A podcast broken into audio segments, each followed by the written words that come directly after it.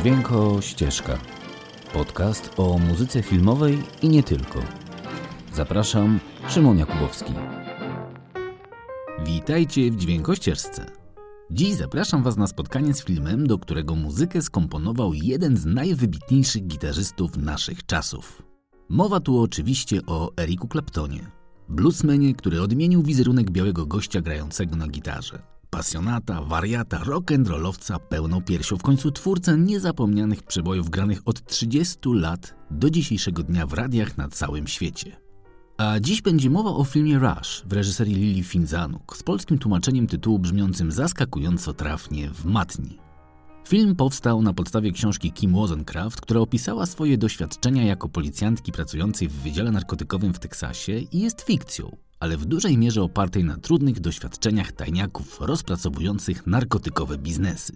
No i któż byłby lepszym wyborem do stworzenia muzyki do filmu o narkotykach, jak nie właśnie Eric Clapton, który przecież w życiu przyjął nie jedną i nie dwie dawki tych nielegalnych substancji, ale o tym już za chwilę. Bo przecież dźwiękościeżka to przede wszystkim muzyka. Zatem oto i ona, i wspomniany już Eric Clapton, jego gitara, która do dziś zachwyca oryginalnością i tą charakterystyczną dla Claptona melancholią.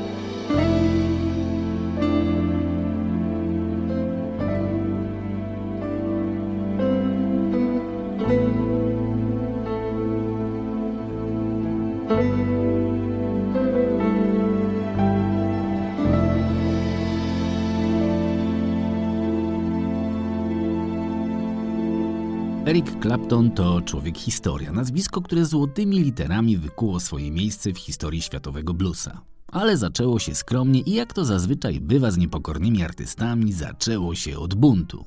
Clapton pochodzi z Anglii, gdzie urodził się w 1945 roku w wyniku gwałtownego romansu żołnierza kanadyjskiego kończącego swoją służbę po wojnie i angielskiej dziewczyny szukającej przygody. Żołnierz wrócił do Kanady, a mały Erik został sam. I to dosłownie, bo wychowali go dziadkowie, bo i jego mama w końcu go zostawiła. I tak Erik sobie żył samotnie aż do momentu, gdy od dziadka dostał gitarę ze stalowymi strunami, co w tamtych czasach nie było wcale takie łatwe. I jak łatwo się domyślić, Erik został opętany pierwszymi dźwiękami, jakie zaczął z niej wydobywać. W wieku 17 lat wstąpił do pierwszego zespołu, ale jego pasją było granie na ulicy, no i oczywiście blues, którego nie mógł przestać grać. Szczytem jego młodzieńczej kariery było założenie zespołu Cream razem z Jackiem Bruce'em i Ginger Baker i to była tak zwana pierwsza supergrupa rockowa, prawdziwe power trio, które zostało okrzyknięte geniuszami wirtuozerii, a ich koncerty znane były z improwizacji gitarowych, rozbudowanych solówek i wyrafinowania. I to był sukces na miarę światową. W zaledwie 3 lata zespół sprzedał 15 milionów płyt. Koncertował w Stanach, Europie, Azji, a Cream został okrzyknięty jednym z najlepszych zespołów swoich czasów. To były lata 70. i Clapton zwyczajnie rządził. Ale nagle w życiu Claptona pojawiły się narkotyki. I to był cios i dla niego, i dla muzyki, którą tak kochał. Bo heroina, która go uzależniła, wciągnęła go na długie lata w problemy zarówno zdrowotne, jak i finansowe i Clapton zaczął powoli wysprzedawać się z wszystkiego, co miał. A siedział w tym naprawdę głęboko. Do tego stopnia, że nie mógł już grać bez heroiny. I mdlał na koncertach i był cucony i grał dalej i prawdziwy rock'n'roll, powiedzą jedni. Co za strata, powiedzą inni, jakby nie było. Narkotyki zdominowały życie Claptona i jego powoli wyprzedawaną wspaniałą kolekcję gitar. Na szczęście miał przyjaciół. I to właśnie oni mu pomogli wyjść z tego nałogu i stanąć na nogi jako muzykowi raz jeszcze. Clapton się postarał i do dziś jest czysty. A jego koncerty są sprzedawane w jeden dzień. Pomimo 50 lat kariery muzycznej, Clapton jest ciągle numerem jeden. Ale wróćmy do filmu, bo przecież to jest dziś dla nas najważniejsze. Był rok 1991 i Clapton został zaproszony do współpracy w Hollywood. I na szczęście nie kombinował. Po prostu zrobił swoje i stworzył w mojej opinii jeden z najlepszych soundtracków z początku lat 90., który poza tym, że doskonale pasuje do filmu, jest przesycony osobowością twórcy, jego mrocznego bluesa, melancholijnego grania gitarowego, no i tej świadomości muzycznej, jak może wyglądać prawdziwe uzależnienie. Bo te brzmienia gitary to nie zwykłe melodyjki. To całe narracje muzyczne, które powoli wciągają słuchacza w świat szaleństwa i smutku, jaki przychodzi wraz z narkotykami. I choć pewnie można się czepiać, że ten soundtrack trochę kopiuje styl solowej kariery Claptona, to uwierzcie mi, pomimo tego ta płyta jest zwyczajnie czystą przyjemnością słuchania. Bo ta muzyka jest tak przesycona bólem i trafiającym w punkt smutkiem, że za każdym razem wiem, że słucham prawdziwego artysty, który wie o czym opowiada. Zresztą, Dosyć mojego gadania, posłuchajcie sami.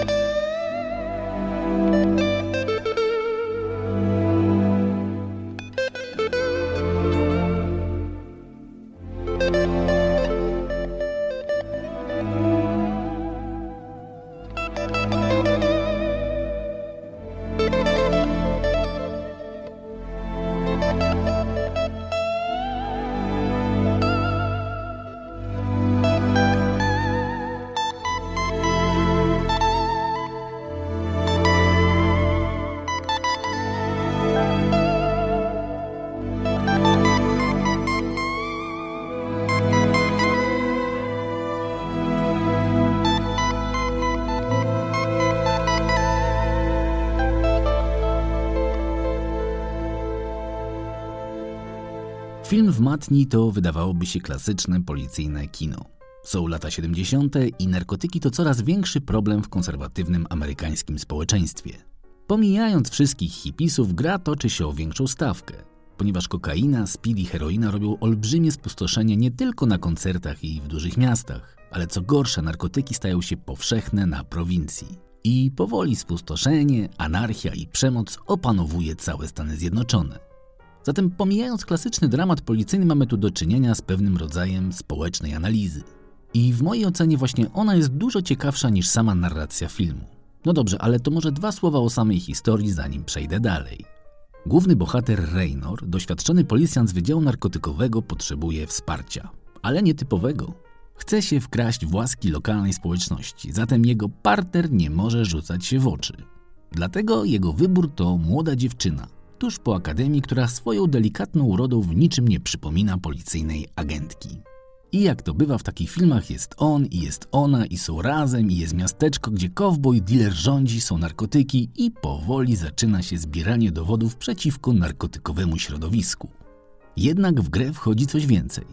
Ponieważ żeby udowodnić lokalsom swoją wiarygodność, oboje policjanci pracujący jako tajniacy muszą zacząć brać narkotyki.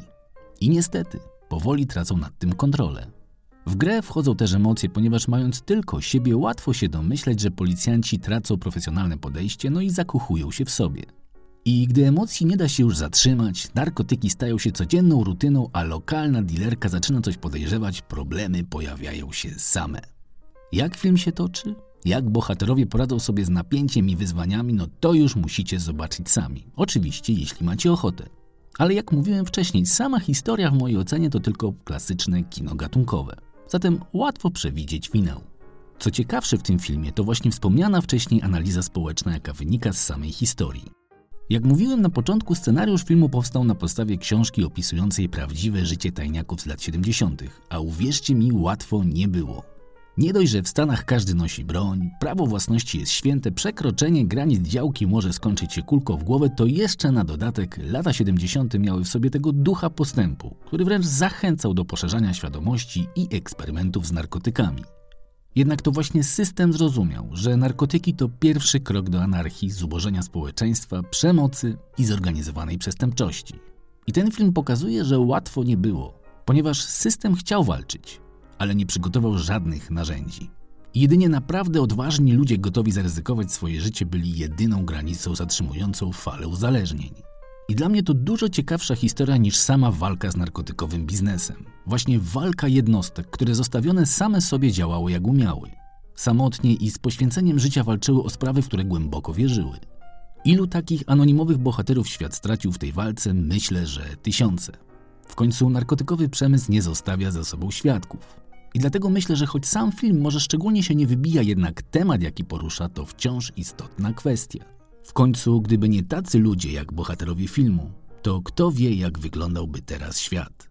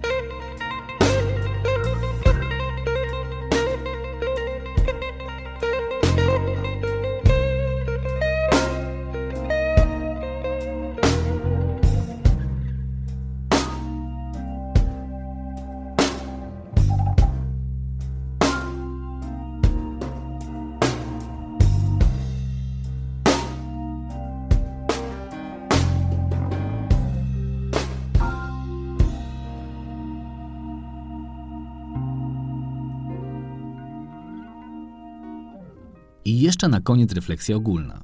Kino i popkultura od lat kocha temat narkotyków. Do tego stopnia, że wręcz do miana kultowych urosły już takie tytuły jak Scarface z Tonym Montaną sprzedającym swoje białe Yale. Netflix zbił fortunę na swoim serialu o Pablo Escobarze, a gry komputerowe prześcigają się w tworzeniu imperiów zbudowanych na handlu prochami.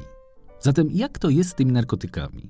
Z jednej strony wiemy, że to czysta śmierć w pigułach, proszku i strzykawkach, z drugiej strony piszemy o nich piosenki, filmy, idealizujemy młodych muzyków, którzy przedawkowali i umarli młodo.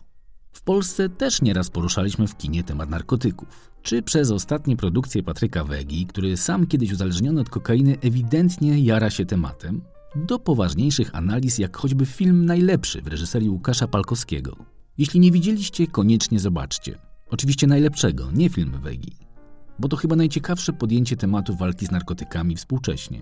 I choć oparte na prawdziwej postaci sprzed lat, to temat ciągle jest żywy. A film pokazuje, że każdy problem można rozwiązać przez pracę i wiarę w siebie. Dlatego wierzmy w siebie. Nie poddawajmy się uzależnieniom tym poważnym, jak i tym mniejszym, jak smartfony czy inne Facebooki. Wszystko jest dla ludzi, w końcu na tym polega wolność. Ale jak to powiedział jeden z moich ulubionych pisarzy John Fowles, im lepiej zrozumiesz, na czym polega wolność, tym mniej z tej wolności będziesz korzystał. I właśnie tej autorefleksji Wam i sobie życzę. Szczególnie w czasach, gdzie nie możemy już za bardzo liczyć na władzę i system, który bardziej jest zainteresowany tłumieniem wolności niż jej wspieraniem. No dobra, to chyba wszystko na dziś. Jeśli lubicie filmy i kochacie soundtracki, szukajmy się w sieci. A na koniec naszego spotkania zostawiam Was z piosenką Claptona, która została w filmie użyta, a jest jego jedną z największych muzycznych wizytówek i którą to Clapton napisał po strasznej tragedii, jaką było wypadnięcie jego pięcioletniego dziecka z okna. Nie zdążył się z nim pożegnać. Tak samo jak bohaterka filmów Matni nie zdążyła pożegnać się ze swoim partnerem. Zatem wykorzystajmy ten dzień i nie straćmy swojej okazji, żeby powiedzieć komuś, że go kochamy, że jest nam dobrze z nim, że jesteśmy zdrowi, piękni i wiecznie młodzi. W końcu jutro może być już za późno. Trzymajcie się ciepło i do następnego razu. Czołem.